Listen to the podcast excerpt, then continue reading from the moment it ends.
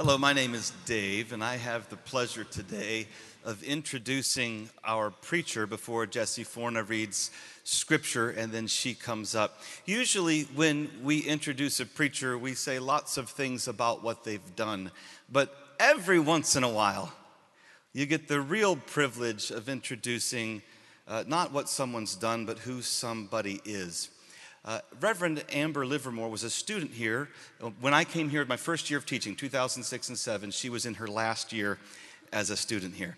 And in my class, she started studying one of the figures of Wesleyan church history. This picture hangs in the wall of Christian Ministries building. We called her the Mother Teresa of the Wesleyan Church. And Amber's heart was broken open anew for missions in that moment. In the latter half of the course, we decided to try to be Wesleyan instead of studying what it meant to be Wesleyan.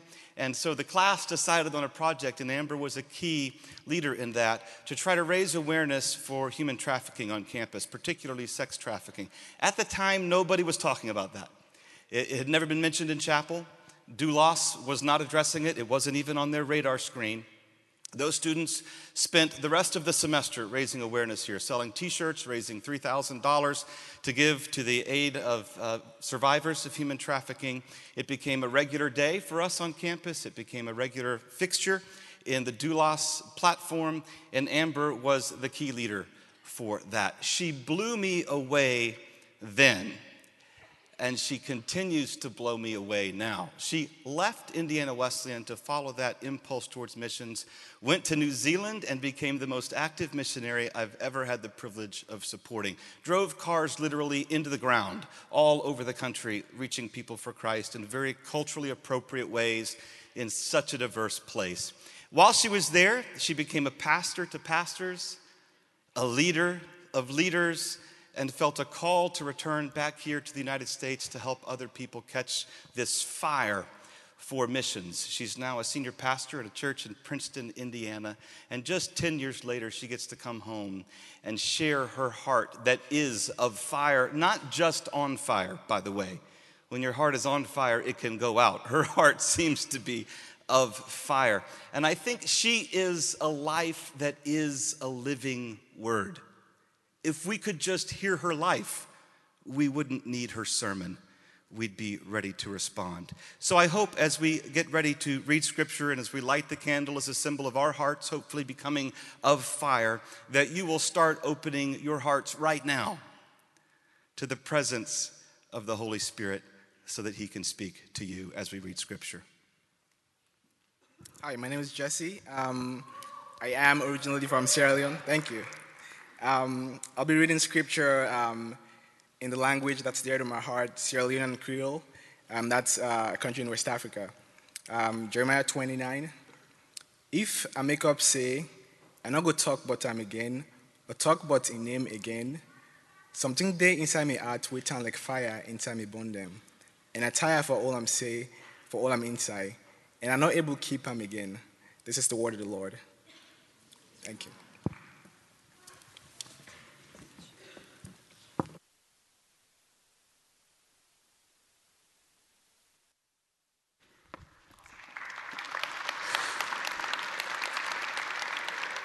It was 2012, and I found myself sitting in a cold, crowded church hall of an immigrant congregation in the very multicultural nation of New Zealand. I was an extremely rookie missionary at this point. I was totally a color of green, you could see it on me and I was sitting in this cold, crowded hall where we were about to share a meal together.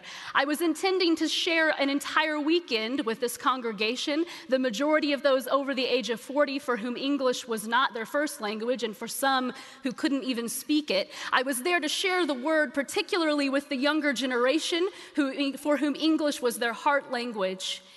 And as we sat down to have this meal, the food had been blessed. And I picked up my fork that was beside my plate and began to eat. And we all know that noise that a metal fork makes when it hits a plate, that dinging, clanging sound. And in this room filled with people, I should have heard lots of the clanging of forks on plates. But I began to realize I only heard one, and it was mine. I began to look around and realize that everyone else in the room was eating their meal with their hands. I had the only fork in the hall. I had two dual realizations in that moment. The first was that the meal that had been placed in front of me was quite similar to the meal of fried chicken and french fries in my family growing up. It was the finger licking, too good meal for which utensils just slow you down. And so it was traditional to eat it with your hands. I had the second realization that while someone in their kindness had recognized that this very foreign food to me might be made a little bit more comfortable if I had the familiarity of a fork in my hand, this fork was not just slowing me down and eating the finger licking goodness. It was also slowing me down in connecting with and sharing the word and my life with the people to whom God had called me. It was an unnecessary barrier.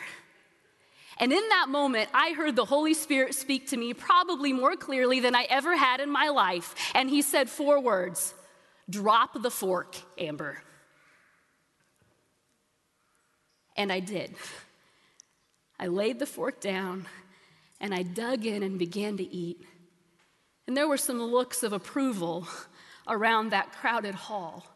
But that moment was much more significant for me than it was for anyone else in the room. It became an important symbol for me. It actually became a mantra for me, first as a missionary, but now simply as a missional follower of Jesus. Drop the fork. I have to drop the fork daily if I want my heart to be a heart of fire to share the word with those who need to hear it. It's come to mean for me this definition, if you will. Drop the fork means leave behind any familiar comforts, agendas, possessions, mindsets, or ways of life which slow me down from sharing the message of Jesus with the world. The Samaritan woman in the fourth chapter of the Gospel of John demonstrated what it looked like to be willing to drop the fork, that her heart might be made of fire to share the news of Jesus with her people. I wonder, after this week of considering what it is to have a heart of fire, do you share her willingness? Let's look at the story in John chapter 4 starting in verse 25. And this remote has stopped working. There it goes. Thank you. Um, starting in verse 25 of chapter 4, the woman said, I know the Messiah is coming, the one who is called Christ. When he comes, he will explain everything to us. Then Jesus told her, I am the Messiah. His, just then, his disciples came back. They were shocked to find him talking to a woman, but none of them had the nerve to ask, What do you want with her? or Why are you talking to her? The woman left her water jar beside the well and ran back to the village, telling everyone, Come and see a man who told me everything I ever did. Could he possibly be the Messiah? So the people came streaming from the village to see him. Friends, hearts of fire willingly leave behind and go for the sake of God's mission in his world. Jesus tells this woman after a lengthy conversation that includes everything from where is it meant for people to worship God to her slightly shameful past of multiple marriages that have failed for unknown reasons and a man she's now with who is not her husband. And after this lengthy conversation, the woman de- defaults to, well, when the Messiah comes, he will answer all of our questions. He'll tell us everything that we need to know. Jesus tells her, I am the Messiah. I am the one for whom you are waiting. I am the answer to all of your questions and the questions of your people. I will be the perfect Moses who will be the bridge between you and the God, your Father, Creator, the God of the patriarchs. And when the woman realizes who Jesus is, she cannot, will not hold it in. I love how this reads that she leaves behind the, the jug that she has brought with her to draw water. She leaves behind the agenda of her day. The agenda of that moment on her schedule is sacrificed because it would slow her down. Literally, the Greek tells us that she goes. I love that the New Living Translation just reads the implication. She left that jug behind because she ran. She ran back so that she could tell her people of the Messiah. She models after Jesus because Jesus is the ultimate example of a heart of fire. He had left Judea for Galilee. The text says that he had to go through Samaria. Scholars debate what does that mean? Is it geographic? Is it missional? I believe in the context of the Gospel of John, Jesus had to go because his mission depended on it. It was important that this woman know who he is, that she share it with her people, and it was also important that his disciples witness everything that is about to happen. Jesus' entire life was about dropping the fork. His human existence was about dropping the fork. In Paul's letter to the church in Philippi, chapter 2, verses 6 through 8, it reads this way Though he was God, he did not think of equality with God as something to cling to. Instead, he gave up his divine privileges. He took the humble position of a slave and was born as a human being. When he appeared in human form, he humbled himself in obedience to God and died a criminal's death on a cross. The eternally divine Son left everything behind that could be a barrier between him and you. And he went, he came to you so that you might hear and experience the living word that burned in his human heart, that you might know him and his heart of fire burned for this woman. His heart of fire burned for all people of the world. Just like this woman, the disciples who uh, enter the scene at the end of this conversation, they had left everything behind to follow Jesus nets, boats, tax collectors' booths. They had left it all to go. But Jesus had more to teach them in this scene about what it would mean for them to continue to live a life of costly faith of deciding daily to drop the fork. So we read on in verse 31. It says, Meanwhile, while the disciples were urging Jesus, Rabbi, eat something. But Jesus replied, I have a kind of food you know nothing about. Did someone bring him food while we were gone? The disciples asked each other. Then Jesus explained, My nourishment comes from doing the will of God who sent me and from finishing his work.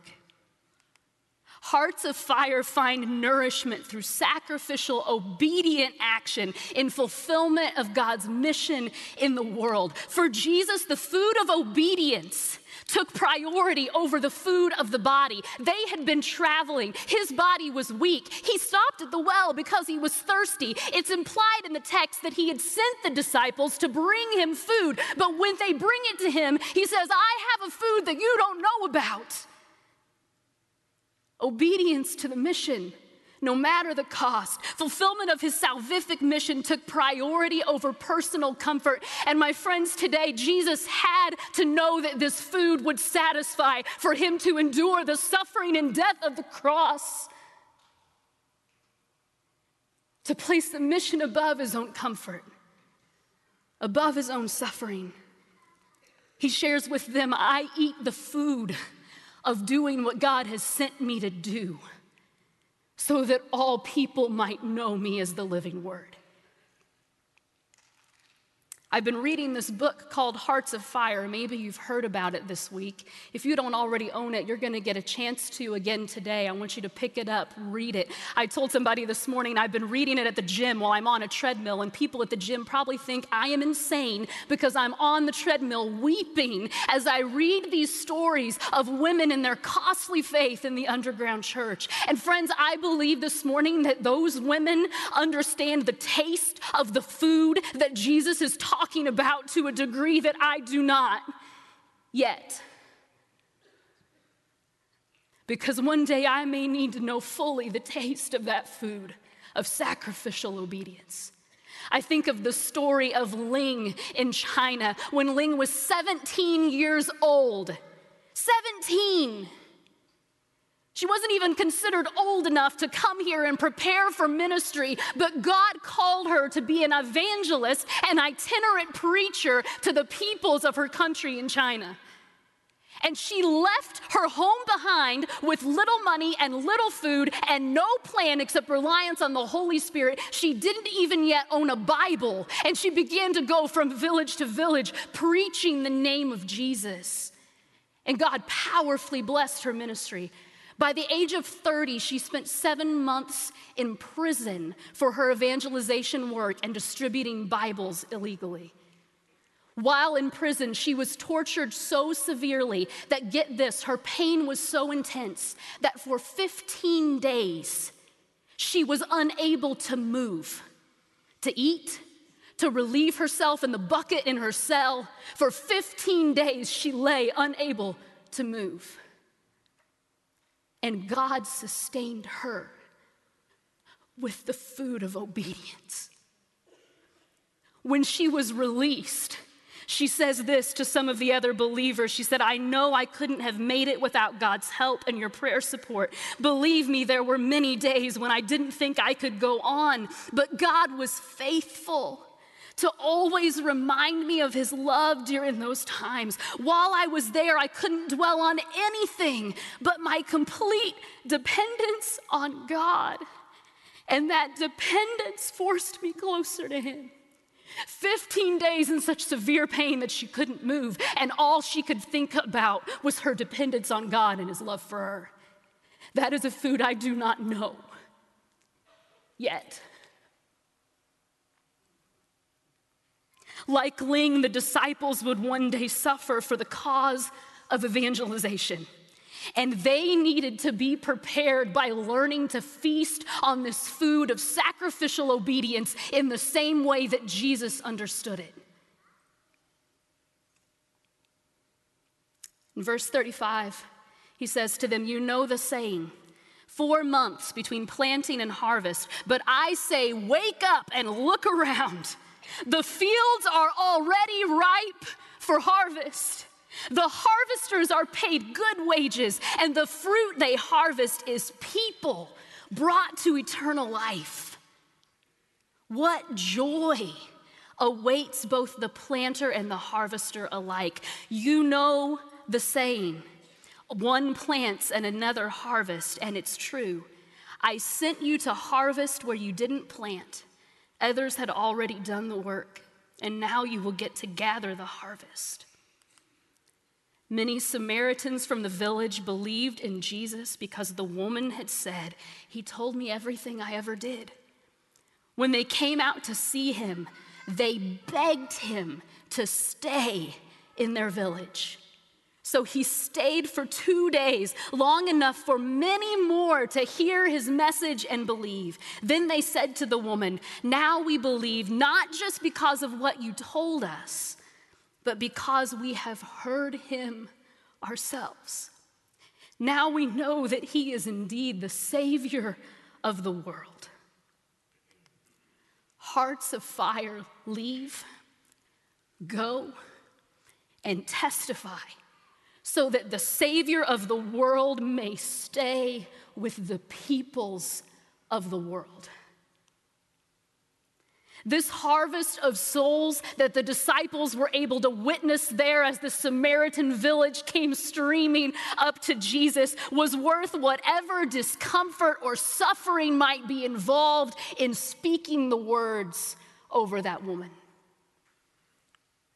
In the same way, the harvest was ready then, the harvest is now. And if you've paid attention at all this week, then you know that the harvest is bigger than us and it is bigger than here. And when I say us, I don't just mean at IWU, I mean in America. When I say here, I don't just mean on this campus, I mean here. Whatever your here is, friends, the harvest is outside of it, not just in it. The Samaritans understood themselves to be completely separate from Judaism. They were not in the in club with Jews in the same way that, that the Jews were not in their in club. Samaria was not a Jewish man's here. And so when this Jewish Messiah speaks living words over this people and they receive him as their Messiah, the Samaritans knew the implications of that. He is here to save the whole world, not just us not just here. The call is implicit here, which is explicit in Luke 10, verses 2 to 3. And these are the words of scripture that affirmed Ling's call in China when she was 17. Jesus says, The harvest is plentiful, but the workers are few. Ask the Lord of the harvest, therefore, to send out workers into his harvest field. Go, I am sending you out like lambs among wolves. The Samaritan woman did not try to hold in the word that burned in her heart. She could not. She did not try to contain the flames in her bones because she could not. She left the water jug behind and she ran she left behind whatever shame from her past may have kept her in hiding. She left behind her fear of crossing cultural norm boundaries. As a woman, the text says that she testifies. A woman's testimony was not even considered worth anything in that context in that day, but she crossed those barriers. She left her fears behind and she spoke. And the harvest was waiting and the food that she was able to enjoy. Do you know that food? Have you ever tasted it? Even just an appetizer.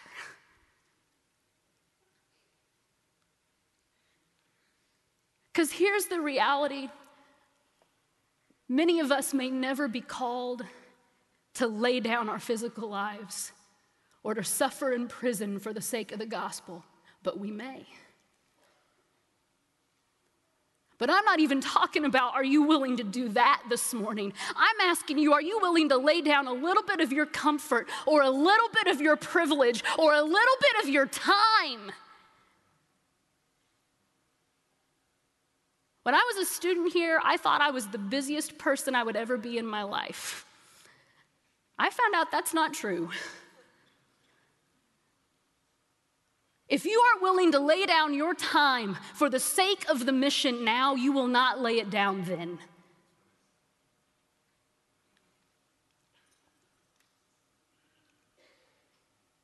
The disciples needed to witness this because one day they would be asked to follow in the path of their Savior and suffer as the first leaders of the early church as it began its globalization evangelization work.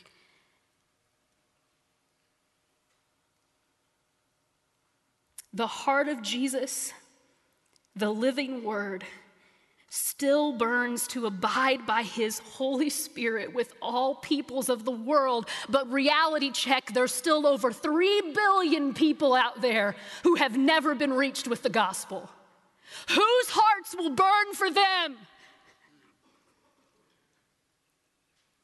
Whose heart of fire will leave it all behind and go and speak for them? The harvest is ripe, it's ready, it's now. We all have a part to play.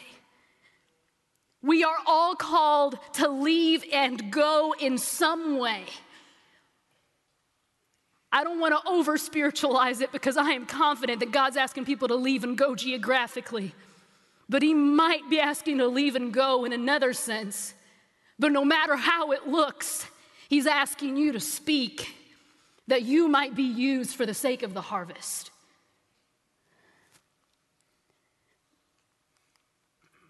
How is God calling you to drop the fork?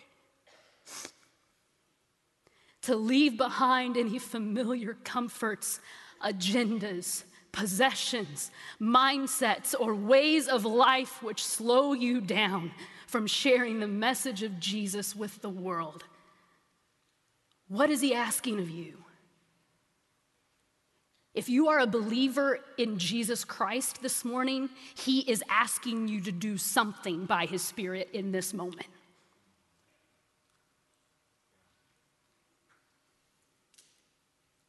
What do you need to leave behind that would hold you back or slow you down from sharing the word of Jesus with others? You may not be asked to join Ling in the underground church, but all of us are asked to give something up for the sake of the mission.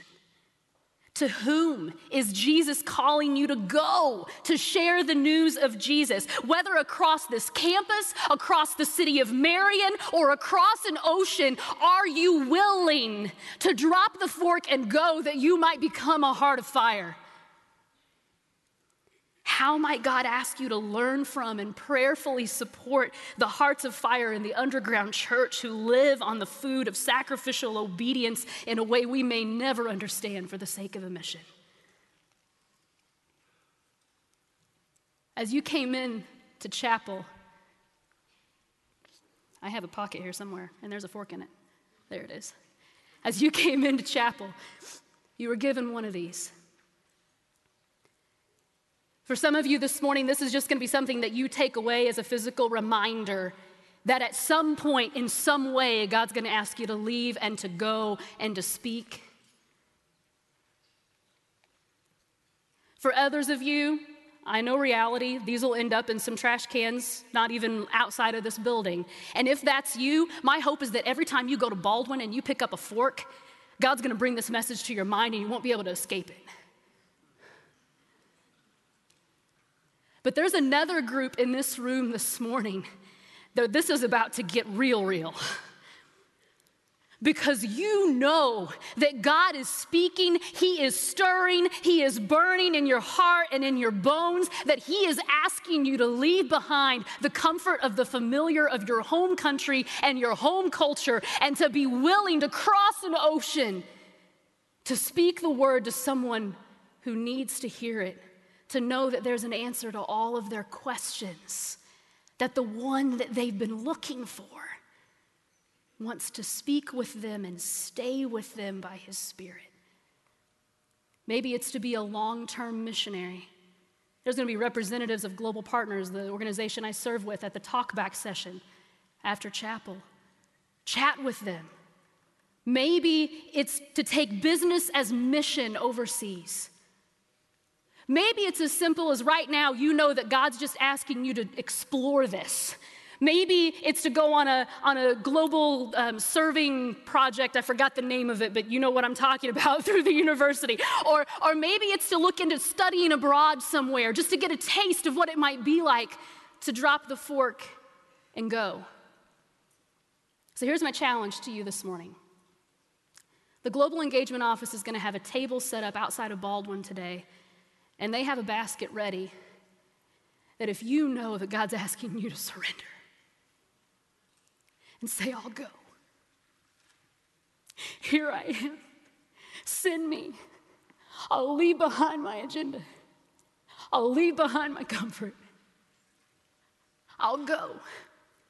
You can go to that table and you can drop your fork and you can give them your details, and they will follow up with you and help you figure out what it looks like to begin to live on the food of obedience.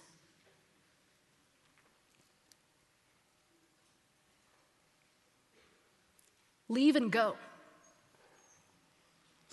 Let obedience be your food. The harvest is now. Let the word burn in your heart and speak. Drop the fork.